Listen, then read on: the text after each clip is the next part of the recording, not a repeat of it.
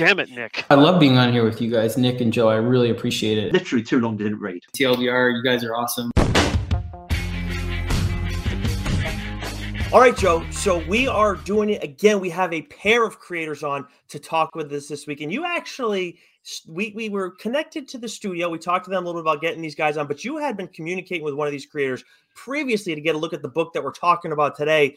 Who are we talking to? What book are we talking about, Joe? Well, Twitter or X or whatever you want to call it could be a, a pretty slimy place, but the cool Mm. thing is you could still slide into people's DMs.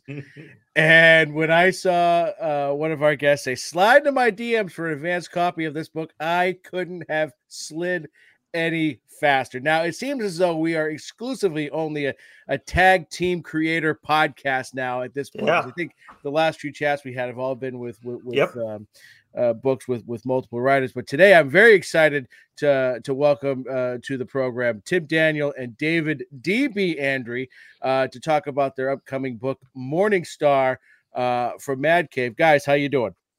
Great. Thanks for having us.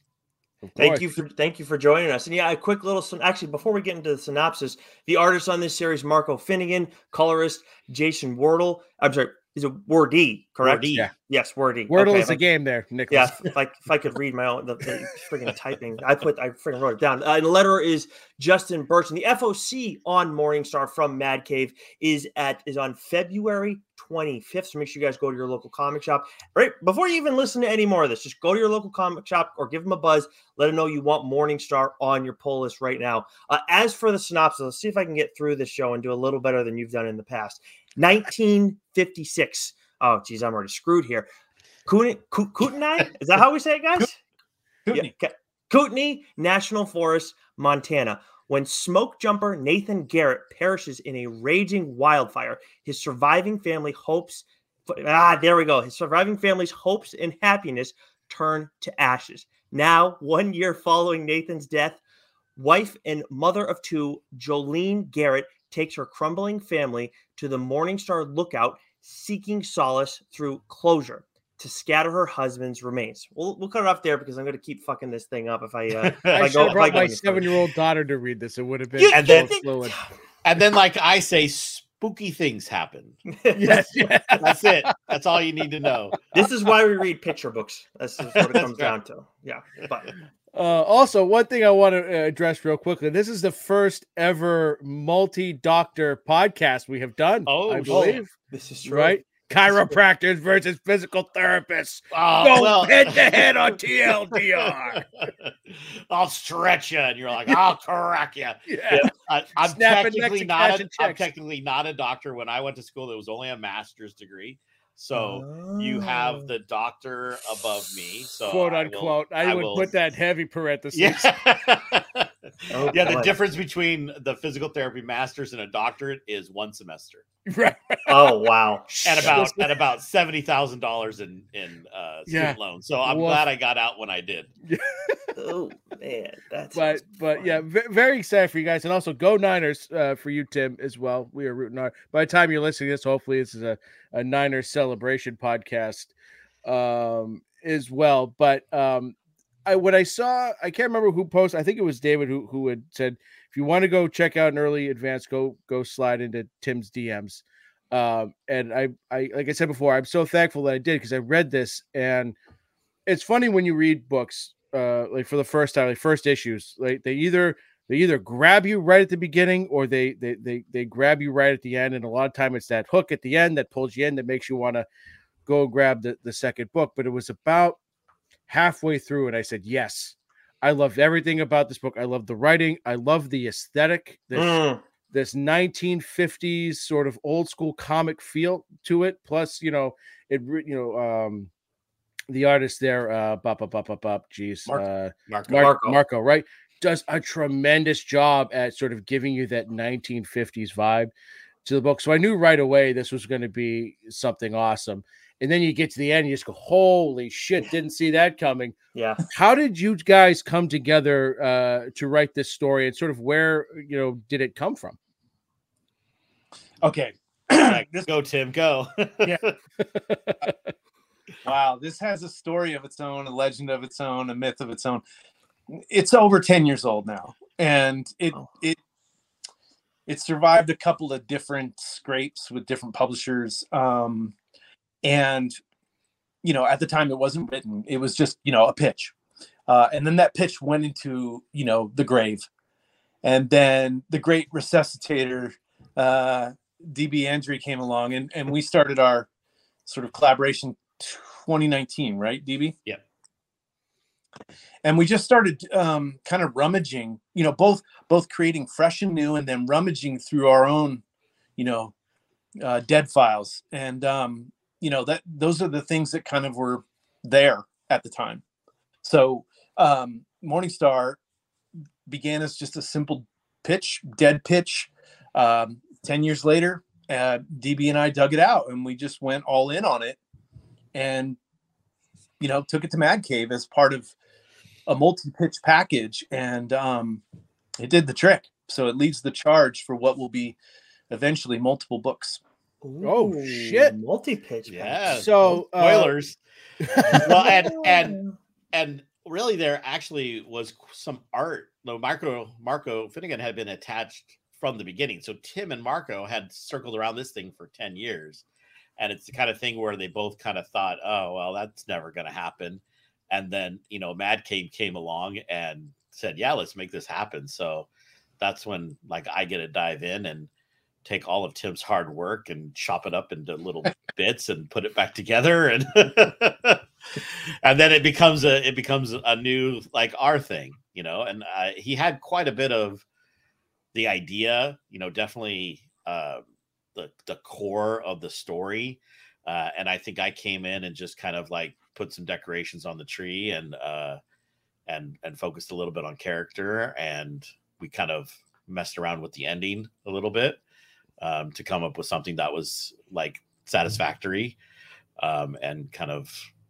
uh, brings it all home and has the right tone and uh, yeah so this is this is you know those you know work is never wasted i don't think because you, you do the work on something and you love it enough and it'll keep coming back to you So Yeah, how I mean- much different? Oh, sorry to cut you, but how much different is it from the its original pitch to sort of where it is now? Um i mean it, it is it is in essentially it is what it is. It is what it was then. It is what it is now.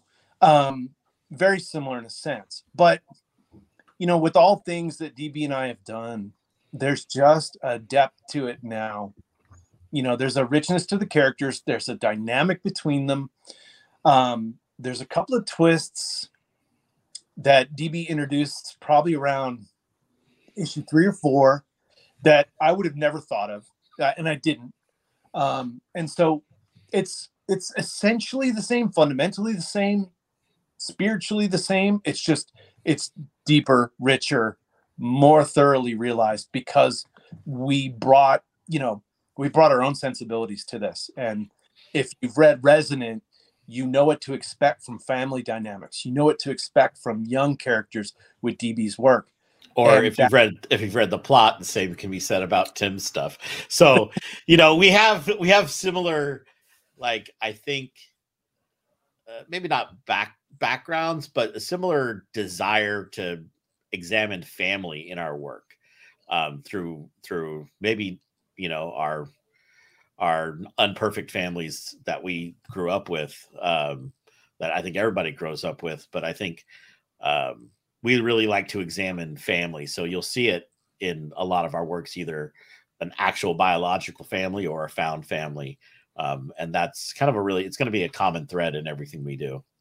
We definitely have some questions about the Garrett family, especially the extended family that we get to know a little Oh, bit the in sister. this first. Yeah, oh, man. But actually, funny enough that you bring up those two titles too, because uh, Joe actually. So what we guys, what we do, guys, when we don't have guests on in our normal, I get what we call our mainline episodes. We will talk about books that the other person has not read. So Joe actually very early on in our show's history talked about a Resonant on this show, uh, and, and then I was introduced to you, Tim, by uh, the plot over at Vault, which actually I I bought well before my honeymoon, but then went and read it on my honeymoon, and I only had the first volume, and I was you know parts unknown, and I was like, I need the freaking rest of this shit. so it made my honeymoon even better, but also made me wa- like wanting to get back home. Um, but I'm anyway- sure that's what Tim wanted to hear was an integral part of your honeymoon. I mean, wow, Joe, way to make it like that. Who But gets any- to be the bog monster tonight? I'm gonna, I'm gonna say, I'm gonna say for a honeymoon, it's a very fitting book because That's the right. Book is in order to receive, first you must give. So I'm just gonna, Isn't there a honeymoon in That's a great that in the plot? Isn't there like is that There's the a wedding bir- night or there's definitely a the the, the like 40th birthday party with Charles. oh that's right it's the birthday party and his wife Okay. went, and it's you know it's a momentous occasion, and there's Hmm. there's gonna be some things happening there. Yeah. yeah There's a fucked up love story in there too that was very unsettling and definitely made me like when th- the lights went off, I was like, fuck, and it wasn't even the bog monster shit. Well, it was related, that's for damn sure. But man, yeah, we're talking about all these uh, this different the family dynamics. Before we even get into to any of that too, to bring it back to Morningstar, I- I'm curious the the title of Smoke Jumper. I mean, I feel like I can kind of I kind of like I, when we saw uh, Nathan in, in his job and in his environment, kind of got an idea of what that is. But at the same time, like, what the hell is a smoke jumper? Why is like, are you guys is this something you're familiar with, Tim, that you brought to the table originally? Yeah, I mean, we have um I live in Missoula, Montana, right? So Oh. you know, like some of parts of California now where DB's at, you're kind of surrounded by annual wildfires. Not a good thing. However, you start to get familiar with those things.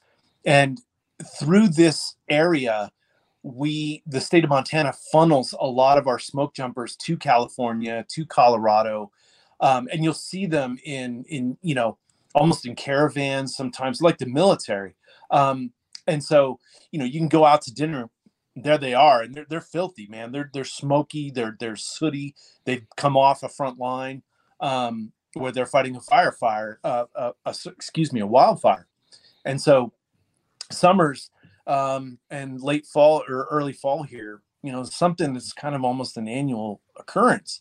And you know you start to see that. And we have a training base that's not too far away uh, about two and a half miles from our house and you can just go and see what they have to do and the rappelling ropes climbing much of the rigorous uh, activities they have to do but the real kicker was the visual aspect to it when the smoke jumper program was started post world war ii um, that's it fit nicely with the time period and the Hmm. smoke jump they just looked like astronauts aliens they you know they looked like something out of a completely different reality the way they were costumed uh, or uniformed and helmeted and so there was this visual aspect to it that i thought was really really cool Yeah, I, I, I get I get what you're saying there. Like I see, I see that all now. Like as I'm at, thinking back on Morningstar, that's interesting. Okay, cool. so it was it was fun be, for me because then that made Nathan a vet, and that brought in a lot of the family stuff too, Mm. because he was constantly leaving his family, going on missions, and now he's still kind of doing the same thing, and and you'll see some of that that come in in issue two. Um, this kind of like, hey, he's he's always absent, always absent, and that made Jolene uh, kind of a stronger central figure in the family. Mm. Yeah, that's it's wild you guys mentioned that because I I reread the the story again today to get ready for this, and one of the things that I missed the first time reading it, and, and maybe it's because I've been rewatching Band of Brothers, uh, but you know you, the, the uh, you mentioned Bastogne uh, at the beginning of the story, and with this book taking place in the the early mid 1950s, you know the events from World War II. Uh, I was like, oh, you know, that really kind of, you know, I, it got my attention why did you want to sort of write this story centered around that sort of time period Um, I- I'll just say my motivation. And by the way, that's a that touch of taking Nathan and making him a vet, and then giving him that backstory, and and how nicely it dovetails. That's a perfect example of a DB touch that was not Mm. part of the original pitch. Nathan wasn't that man, but how perfect it works at the time period. The reason for the time period was I'm I'm not a fan of modern storytelling where everything can be solved by the phone. And I to uh, see this family in a place where they you know the there's not really a tagline for this book. There's more of like a a coda, and that is right. No no electricity, no Yeah. phones, right? No escape, no no transportation, no escape, and that's I think stories were more interesting when we couldn't solve things technologically, and that was my own personal motivation for, for that setting and time period. Mhm. Yeah, because it, it, it really does give a sense of foreboding and, and a sense of dread, and I think adds to that suspense where we kind of are left at, you know, at the end of the the first issue. Uh, one of the other things that fascinates me too is now we we again, like as I mentioned before, we've the last several you know interviews that or chats that we've done have been with writing teams and and and multiple you know people you know uh, writing a book, and so we're always fascinated how two you know uh two different voices can come together and write such a cohesive story that sounds as if it's one voice how long have you two sort of been working together and what was that process of of writing this book uh for you guys Well, yeah, I think it was like Tim said earlier. I think around 2019. Um, you know, I had done Resonant, and and Tim had done a bunch of books, and um, I think we were both kind of in an area of frustration. You know, I, I felt I felt that like um, Resonant didn't really open any doors for me. Like, uh, you That know, should have uh, and and I thought it was good, and it got a fairly good response, and it was you know you know not breaking any sales records, but I thought it was well written and and really didn't do much um, for me that way. And I'm you know writing pitches and getting rejections, and um, yeah, I was kind of uh, maybe circling around like giving up, you know.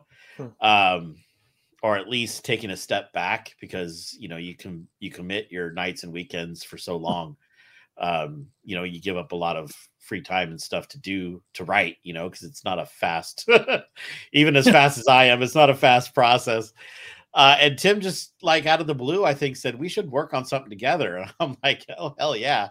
I could ride these coattails far.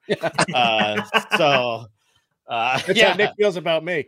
Yeah i mean i get someone more successful for you from than you that to help you out is always uh good advice. So yeah so we you know we started just you know we we threw it back a couple of times and yeah let's work on something. And he's like i asked him what do you got to, what do you got to work on he says oh nothing tim has 600 things to work on that if he wanted to pull stuff out he still we've been working together for almost four or five years now he still's like, well, I got this pitch and I've never heard anything about it. Okay. so it, he always has more ideas than any other human on the planet. Uh, but he kind of was playing hard to get, I guess, and said, I don't really have anything. What do you want to work on? And and he said, I'll work on anything other than fantasy. And I said, Well, I got this idea for this fantasy story. and uh and from there we we we had a five hour conversation and and built end after end almost in one full conversation um and we just naturally fell into a working rhythm and i know like if you've ever riffed with a friend about an idea you know you're like oh wouldn't it be cool if this happened and this happened? You know and, and people just do that i think naturally. Our our riffing became our writing style and it just it's literally the easiest. I always tell people we each do the easy part for ourselves. So i i do the part i like he does the part he likes and it's we we fit perfectly together because that's both the part the other person doesn't like. So usually tim will give me the big idea like this is what the idea is and we kind of work through it together. We'll have long conversations and kind of figure out beginning middle and end or at least enough of the beginning that i can start writing and i'll do what's called a vomit draft and i'll just start writing and and i'll put the dialogue in as i'm writing you know it's basically like hey this happens this person's here and then they say this and it's it's an unscripted script uh, basically. It's a it's a it's not it's way more detailed than an outline so it's just like this draft where I don't worry about panels and pages and just say this happens and I don't know it's going to be a cool thing over here and then they say this because I really like the dialogue part so I get that done and I think the dialogue probably changes what Tim like 10% from that draft to the actual script. And and I'll write either an issue's worth or sometimes five issues worth of that. And then I give it to Tim and he goes and makes it good. So he goes and like adds detail and and like figures out oh this is a good place for a twist or we can add this character here and and takes time to like figure all this stuff out. And then when it's ready he gives it back to me and I script it. And then I give it back to him and he again makes it good. And then that's we repeat until we're done. It's it's been a, like it's been a very organic process. Yeah. We never really discussed it. It's just like hey this is how it works. No plan. And that's the i think that's coming through i think Mhm. that's really starting to take hold especially now with these these next several books we have and then what what comes afterwards um it feels like the the organic nature of the process is now paying off in the material itself and well, I think we're just we're starting to discover things, and that's the coolest feeling. This past weekend was a great example of that, where you know Friday we we worked through almost an entire piece, and I think on Sunday we might have somehow just stumbled into working through a piece. Maybe it was Saturday night, I can't remember, Mhm. and it was just two random calls of like left field ideas and you know db's uh, you know to his credit he's very uh kind and tolerant because I, he's he's telling you the nuts and bolts but the real I, I told him this this past week the real truth is i call him up and say crazy shit and then he goes you you can keep thinking of ideas. Well because here's the thing i this is now this is how we this is how i actually describe it. Tim is a machine gun of ideas and i get to be the sniper. I'm like he's like Mm. I'm like boink that one. Because i know if i if i shut down one of his ideas 20 more are on the way. That, Mm. that he'll never run out of them and uh for example we had the Creepshow our Creepshow short uh, that came out um, in January. Uh, issue five, volume two. Pick up Creepshow at your local comic Yeah. shop. nice. Um, and and so when we got the opportunity to pitch for that, they're like, give us like three things or two, give us two ideas or three ideas, something like that. And I sat there for like two days and I came up with one idea. And so we had like a scheduled phone call. I'm like, well, Tim, I got one idea. And he's like, well, I got these 10. I'm like, all right, fuck. and so like each one's like banger, banger, banger, banger. And like we'll like we're like, let's not pitch this one and let's turn this one into a book instead, you know. And I'm like, nice. yeah. And this is all new stuff. This was nothing he had, you know, he has files upon files upon files of ideas and concepts and pitches. And, you know, Tim is a is, you know, one of the best, if not the best logo designer and graphic designers in comics. You know, he makes all the logos for pretty much all the vault books and even Mad Cave books and Oni books and whatever other books are out there. They a lot of times if he goes, that's a cool logo, that's a Tim Daniel logo. So Damn. he Huh. he he usually will attach some kind of visual reference too. And as soon as he can lock into a visual, he's in the story. Like if we start talking about stuff and he's like, "Oh, hold on a sec," and he'll do some Photoshop magic, and he's like, "Oh, what about this?" And they'll send me that. I'm like, "Yeah." And as soon as he locks into something visual, uh, then he's hooked. Damn. that's and that's strength on strength because from that that is the key integral piece of the process which is i've got to see it and so uh, since i spent you know eight to ten hours a day just absorbing visuals like to me it's just a key component of look it's what we do right? It's what we it's what we write it's what we enjoy. It's all visual it's a visual medium. You better have something to hold on to. And so it's strength on strength because from that key visual that idea begins to grow. And then i get to know those characters. You know the family of denizen in nightfall double feature richard helene lily maya and brian i get to know them through db and then i can i have this real luxury of looking at what he's given me. I just went through five scripts the other day to form basically reverse engineer the outline from mm-hmm. his scripts to say this is this is the mm-hmm. series. And i can look at that whole tapestry and see the possibilities. And and we have that luxury of looking at it from that distance that height and then coming back together again and really digging in and i get to know all those people through db and and tim is super detail oriented and he'll do research and look stuff up I hate all that crap. I'm like, if I can't think of it in 10 seconds, I'm like, I don't know, it's a thing, and then keep on going.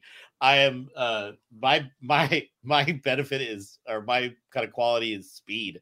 I can get, you know, I can I can uh, get a five issue series like roughed out in uh, you know a week or a couple of days. Sheesh. Um uh it's true but I may not come up with any of the characters' names. It'll be like dude one, dude two, you know, lady, uh, main character. Uh, there's a lot of MCs in my in my in my scripts because it's like I don't know, main character. He's got a Hammer name, time. whatever. Yeah, and Tim's like he'll be thinking like for days. It's like I don't know about this name. I want this, and like it's got to all mean something to him, which is great. I'm like, go do your thing. I'm like, I'm gonna work on the next thing.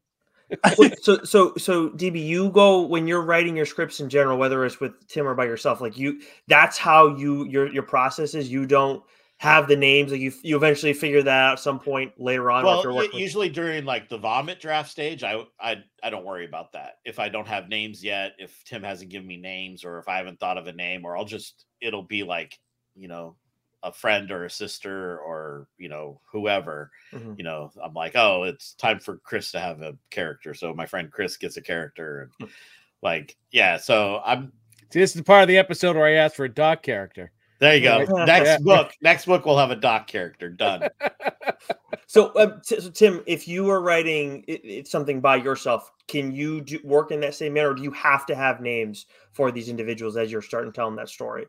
yeah db knows the sad truth of this if i don't know their name i don't know who they are I Mm. mean, so that that's one thing that DB's really helped me with. Like I said, I get to know these characters through reading what he's done, whether it's an outline or a script at script level, on you know, on a pass. And I, as soon as I know their name and what that name signifies or means, I start to really get a sense then of the visual of of you know who, wh- who are they? What do they want? What are they doing? What do they hope to accomplish? What are they afraid of?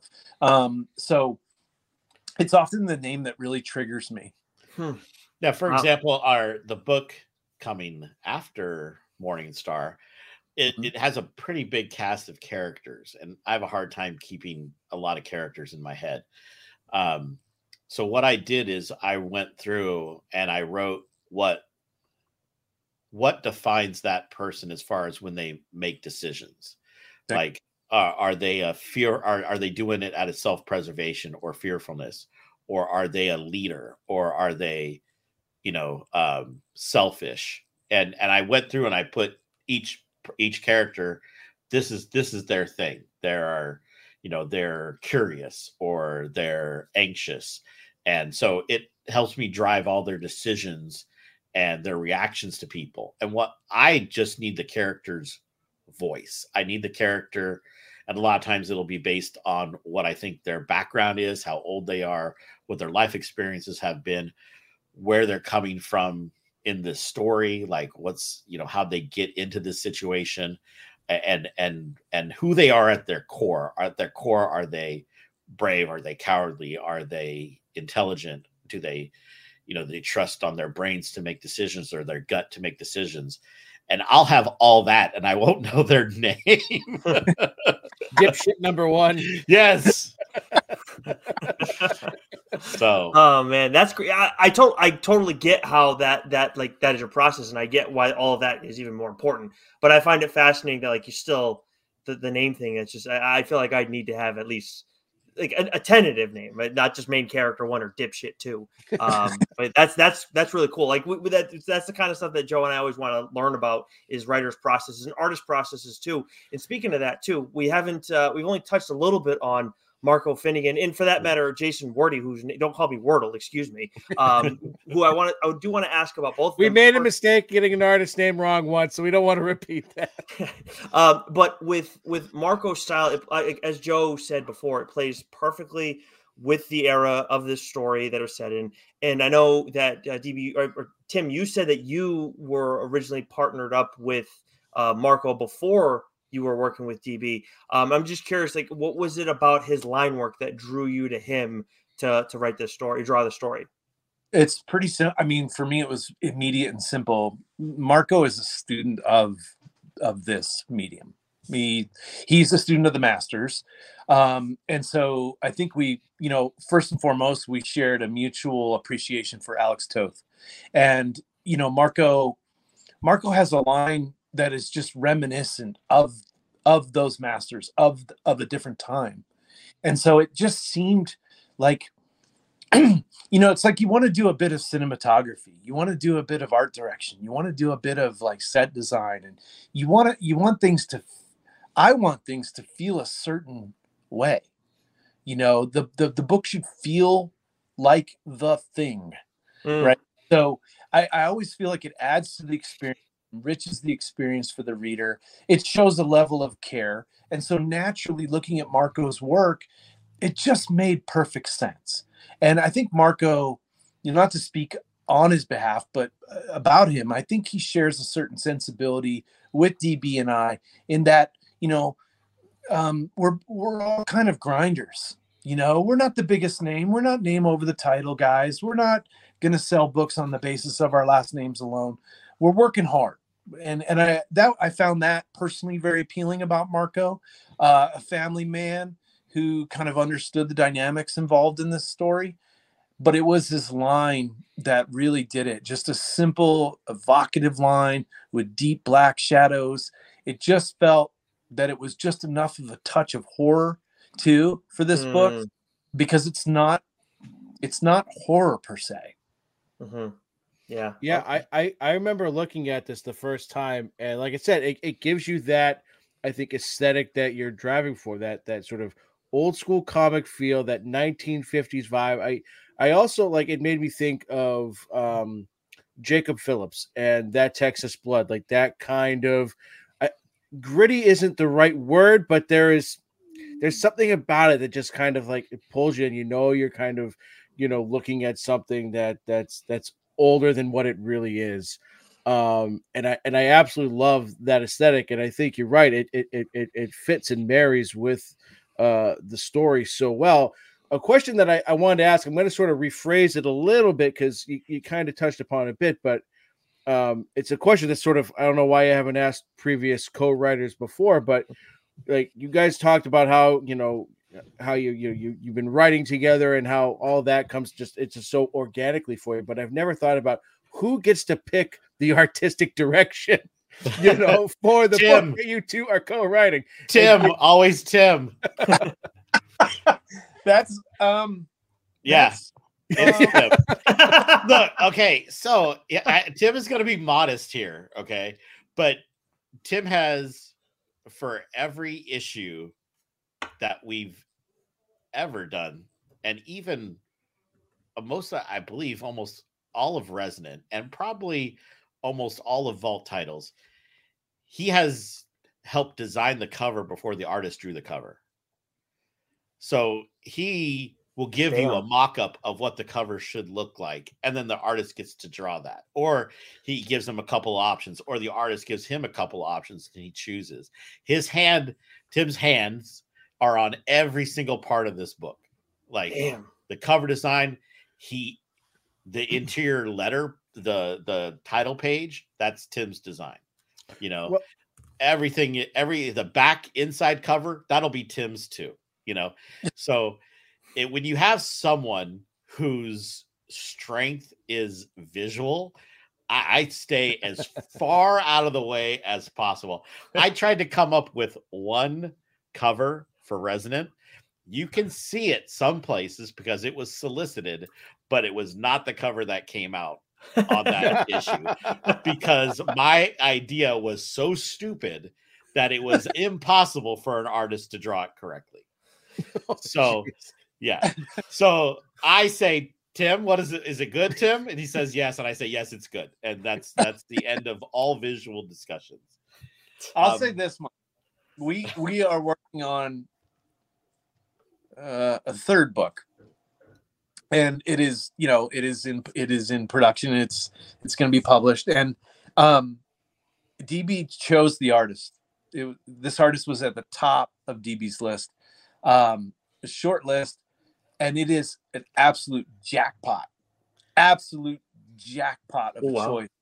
And I, it, it has been an absolute just pleasure to be working with someone so talented um, that just articulates everything and is open to ideas and art direction and sees it immediately. So that's it's true. I, I will pat I will pat myself on the back for one thing. There we go. I I can pick artists. I can tell immediately uh, if that artist is going to be good or not. And and that went back to uh, Heathen uh, with Natasha Alterici. The I introduced that book to Tim, and I said, "Look, when it when just like the first issue was out, and you know I was following Natasha. She was like one of the first people I followed on Twitter like 11 years ago before Hmm. Heathen even came out, and she started drawing a comic, and I said that's gonna be huge. Someone's gonna someone's gonna pick that up, and that's gonna be super popular. So I can do that, but I can't I can't tell you what a cover should look like. I can't tell you what a logo should look like. Uh, don't ask me any of those particular questions. Well, well, you talk about covers, and I'm looking at the cover of uh, you know the A cover of Morning Star, and this is something that grabbed me early on too that I really love because there's there's a there's a simplicity to it where you've got you know just the outline of the letters in Morning Star, and you've got this this beautiful starry sky in the background. But what I love is you have the Mad Cave uh, logo, 10 year anniversary, little banner there, but it's the little box underneath it where it's not your traditional it's sort of traditional in the sense where you've got that sort of just that rectangular box on the corner that you see with most marvel comics right but you just have this character holding an axe and then just a nice bold letter one it's it's very simple but it stands out Yeah. and i love it i think Who- it look and then with your did name just that? sort of- I mean, uh, Who did that, Tim? Tim. Who, who designed that?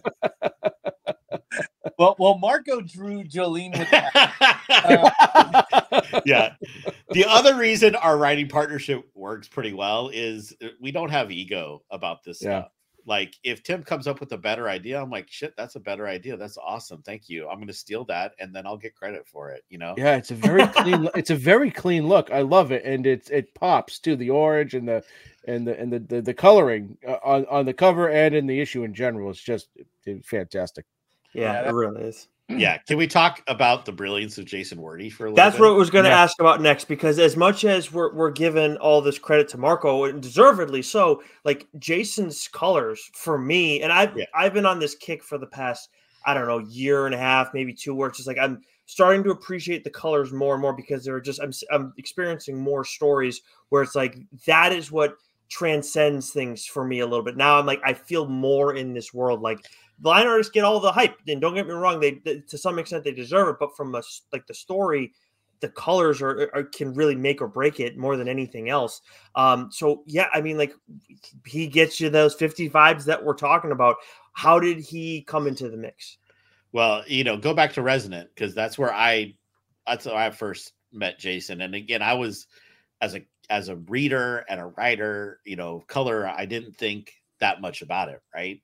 Um, and I would get the inked pages in for Resonant and then get the colored pages.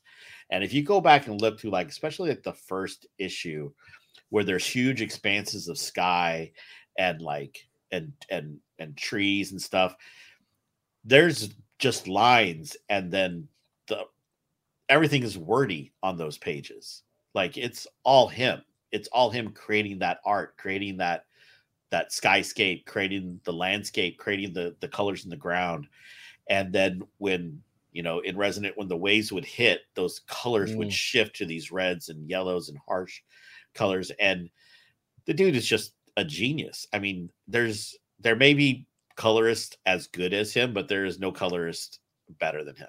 Like he should have won multiple Eisners already. I will go to my grave saying that that he should have won for Resonant. You know, regardless of the story, whatever the color on that is, you should buy that book for the color. um, and so he just came in and said, "I want to do this cool thing with this," because he saw the time period, he saw Marco's art, and and he's like, "I want to do kind of a time appropriate coloring style for it." So he's doing like this fake offset printing where sometimes it looks like the printing press missed just yeah. slightly off the page. That's just him. That's wow. just him doing stuff. And that that guy is just a straight genius. So like yeah, you look through this book and that really enhances I think the feel of I picked this book up and it's an actually it's actually a book from the 1950s that somehow has been transported to 2024. Hmm. He is just really doing the the dot colors and this offset printing and like even when things get a little wild in the book like when things get intense it's almost like the printing press is shaking because the colors are even missing a little bit more it's like the stuff he's doing is so cool in this book well, yeah. well, that's the thing about a great colorist too. Is like you know, you guys, your job is to to to either narrate or through character dialogue, sort of give us a feeling of what the mood is and how characters are feeling. But a lot of times, the colorist, without any words, can can can do that for you. Can can evoke emotions of, of, of anger or sadness or fear, and and that's that's you know what you know Nick was talking about. Like we really because I think it's easy. Like when you say artist, you just assume this person is doing everything. But when you really break it down, no, this person's doing the line art, this one's maybe doing inks, so this one's doing pencils, and it's the coloring, you know, that can really pop and stand out. And so we've really come to love and appreciate uh, the colorists because they can really alter the dynamic of a book uh, greatly. Yeah, there's there's no question about that too, and you've made a great observation there, right? When you think about, you know, when you think about uh, characters and how they appear to us, it's often incumbent upon the artist to give us the gesture and expression. However, what you said about Jason's work and, and a good colors, they're going to bring shades. They're going to be doing a lot of acting. Yeah. And and Wordie is Wordie has an extraordinary range of acting. He doesn't play himself every time. If you look at Resonant and then you look, you know, there's textures and noise and and chaos if you look at Morning Star, you can see another performance by Jason Wordie giving performance to the characters of Morning Star. And that comes through the half tones, as DB was saying, the offset, the restricted color palette, the clashing colors. And as the series goes on, you're going to see a bit more of that. And ultimately, what it does is, you know, we've got a we've got a character in the story, young Charlie, and and those those pulps and comics are very important to Charlie. And what I think what Jason has done is like made us feel like Charlie. Made us, made, you know, by picking up Morning Star, we get to be Charlie. How far are we, are we willing to go with our imagination? Uh, as are we going to be able to go as far with our own imagination as a reader as Charlie's going to be capable or not in this story? So Wordie's invaluable, and yes, he should have already won multiple Eisners.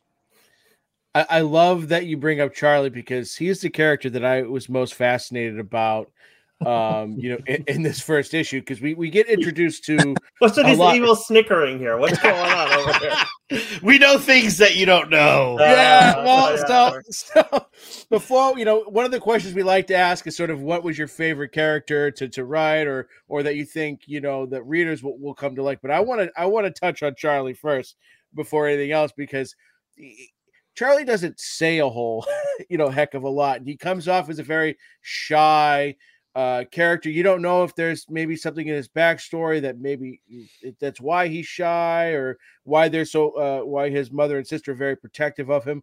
But he's got this vivid imagination. I feel like I feel like Charlie's may, maybe a manifestation of you know someone's childhood. Uh, but what can you tell us about Charlie? What can we expect from him? Because he is he's very very present at the end in the last page of this book. That saying this is going to go in, in wild places, and I just I just need to know more uh, about Charlie. Uh, okay, okay, okay. It tells me everything. um, oh man, uh, He's just not a all- quiet kid. That, that's what you're saying. Yeah. Oh yeah, he's gonna be very quiet for a while. Oh no! Yes. Yeah. Here's the thing about Charlie, and here's the thing about Morning Star in general. Maybe this will help. Um, DB and I actually already talked about this a bit um, because people have already reacted to Charlie pretty strongly and positively. The thing about Morning Star is this is a book uh, about the absence of people as much as it is their presence. So you can be absent, but wholly influential, wholly impactful. And both Nathan, who is dead and did die in that fire, as the synopsis tells you right up, you know, right up front, he's more present in death than he might have been in life. Charlie might share a similar um, trajectory as his father. Yeah. But but don't ever think for a minute. You there, there'll come a point where you get so much Charlie, Yeah. a lot of Charlie. You're You're, be "Oh, you're force ghosting Charlie, is what you're telling me. Charlie, Charlie is present in pretty much every page, Okay. Yep. even if you don't see him. Yep. Interesting. Okay. Interesting. So there is, I mean, come on, there's a little mystery. There's a little, there's a little uh, unknown with this book. So yeah, of course. As we, wanna, was- we want to confuse people just a little bit. okay, good. You've done you have done that with us, It- but you know, a character who isn't confusing at all that I haven't actually seen yet uh, is a certain grandmother who gets mentioned here and there throughout this first issue, and already we know like she is a real friggin' piece of work. I mean, Jenna's a Jenna's Slick back right. hair. Yeah, really. Yeah, know, For exactly. New Year's Eve. Uh, Jenna's uh, Jenna's rough too, but I mean, we all know where she's getting it from, and I, I'm just curious. Like she feel like you talk about how like your her presence is felt, but she's also not there. Is this Yeah. a character who I- I'm assuming we're we're going to hear more about her, but is this a character we're actually going to get to meet in any capacity? I, I, I, I mean, DB, correct me if I'm wrong, but I think of Jenna and her mother, you know, Jolene's sister and mother. Um, they're East Coast, right? And Montana in the 1950s. I mean, I moved here 20 years ago, and Montana felt like it was some weird dream coming from California, right? It, it was, it was like some weird.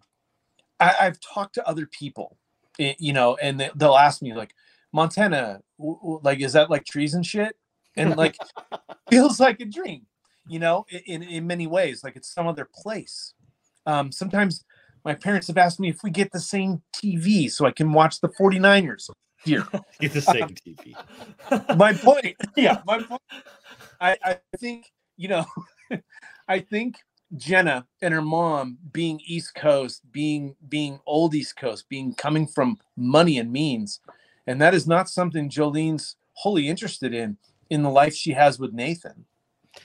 And and so it, it, it speaks to her her character of independence too. And and Mm. so it was more to shape your guys' perspective of her of her character. It's like sh even without a you know this is 1950s right? Even without a traditional household anymore without a husband she's going to take care of herself. She doesn't need to run back home to family. Mhm. um, and you think of this kind of like a bottle episode of X Files. You know, there's very few characters in in isolation, and some of the horror and, and scares comes from the fact that there is no help and there's no one around. There's no um, no one's coming to save them, no matter what happens.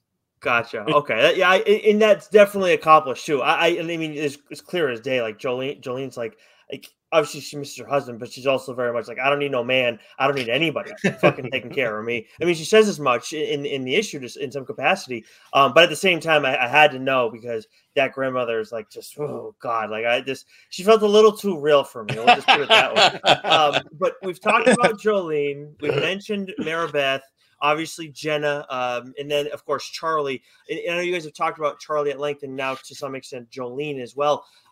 Which character, and, and I'll throw this first at you, DB. Which character are you most excited for readers to get to know? Assuming it's uh, maybe outside of Charlie, because I'm assuming he's number one for both of you. Well, uh, I think Charlie um, is kind of the most like me. I would say, um, like like I feel the most connected. Like that was me as a kid too. You know, I was just be quiet and by myself and and and play with stuff. You know, I didn't need a lot of friends and stuff. But I love right. I love writing Maribeth just like I loved writing Beck in Resonant. I really, I really love this kind of teen, early teenage transitional period in someone's life where they can have a foot in both worlds. She can be a bratty little kid and then also being expected to act almost like an adult.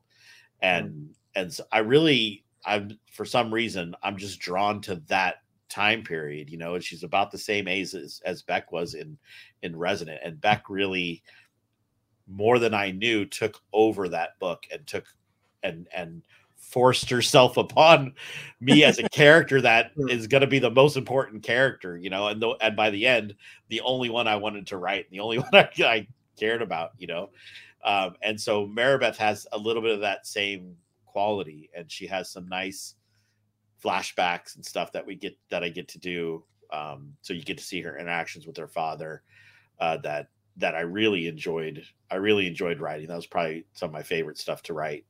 Um, was those family getting some of those family moments and seeing Yeah, that's seeing like the quality of Nathan as a person and how Hmm. that reflected on on how his kids came out. that's a great i mean db i just wanted to say that's a great point because you know you don't really think of the family unit as a character. They are char- like that dynamic in in total Hmm. right um is a character in my head. And i think that's one of the greatest things ab- about the most successful entertainment from my childhood you know which which as you can tell by the color of my beard i i watched some spielberg you know uh, in the theater. And so you know like having those having those family ensembles whether it's et or poltergeist where you get to see each member of the family just having a moment. And that scene in particular that that comes a bit later that that DB's referencing between Maribeth and Nathan is one of the best most genuine things I've ever experienced in in writing creatively. Getting to read that scene and see it um it just really hits at the heart of this story. Whereas it's a genre right? It's it's a genre tale but it's really a family drama that holds it in place. And that lets you believe in things like well et or ghosts down the hallway right? Or or a killer shark or whatever the case may be. So the family i'm going to throw that out as my my character of choice 'cause- Nice, Yeah. nice. Yeah. Uh, I, I'm I'm going to piggyback off that with with a two parter here. One, uh, you, speaking of you know future you know issues, how many issues do you have planned for Morning Star, and also do you have multiple arcs planned? And to follow that up with, whose DMs do I slide in to get those advanced copies? Man never stops. no, no, I, I am, I am, I'm just. I, we'll be I- more more than happy to send you all the Oh no! advanced Oh copies. no! Oh, you've created a monster. Oh, Uh, I have no I have no problem with uh, doing that. Uh, We gotta have more freaking more uh, uh, uh, physical therapists on the show. Jeez, I didn't know that they were this friendly. I'm starting to see the difference between the two. right. it's- it's Chiropractors are so bossy. They- yeah, very yeah. angry. Yes, They're I'm like very lay angry. down, Your Demanding. My goodness, you face are- down. You relax, relax when I tell you to relax. yeah. Uh, uh, Morning Star's five issues, and, and um, it's wrapped up, and actually, it's all pretty much done. Um, so there will, unless there's outside forces, there's going to be, thankfully, no delays in getting it on shelves monthly once it comes out in uh, March. So uh, no second arc plan. This is a, as far as we know right now, a one and done. Um, uh, we'll never say no. Although, But from you the- guys do have other books, as you've mentioned, planned for for for the future. oh yeah, yeah, A lot. Yes, a lot. We we have uh, currently at, at, at present five, six, and uh, five that are currently I might- contract.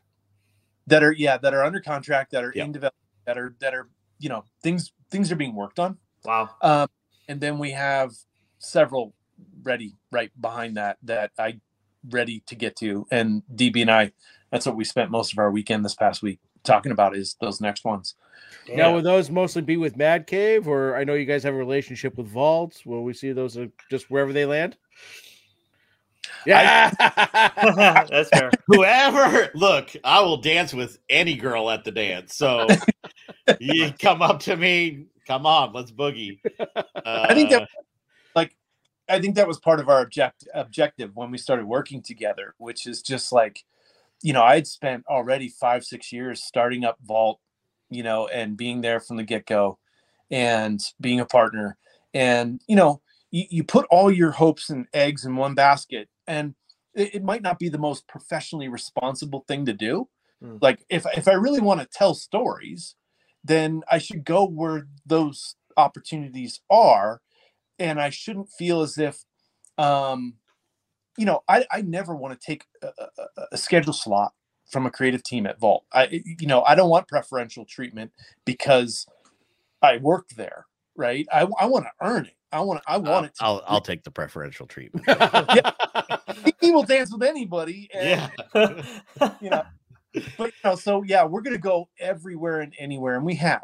So, and I, and I, that's paid off uh, quite nicely. nice. I'd love to see them write a book at AWA, Nicholas. Yeah, I think they could do some really good some damage over there. That's for damn sure. We we talk with them uh, quite a bit as well. That's so that's right. that, that yeah, that's a book. I, I enjoy the stuff they put out, and I don't have any.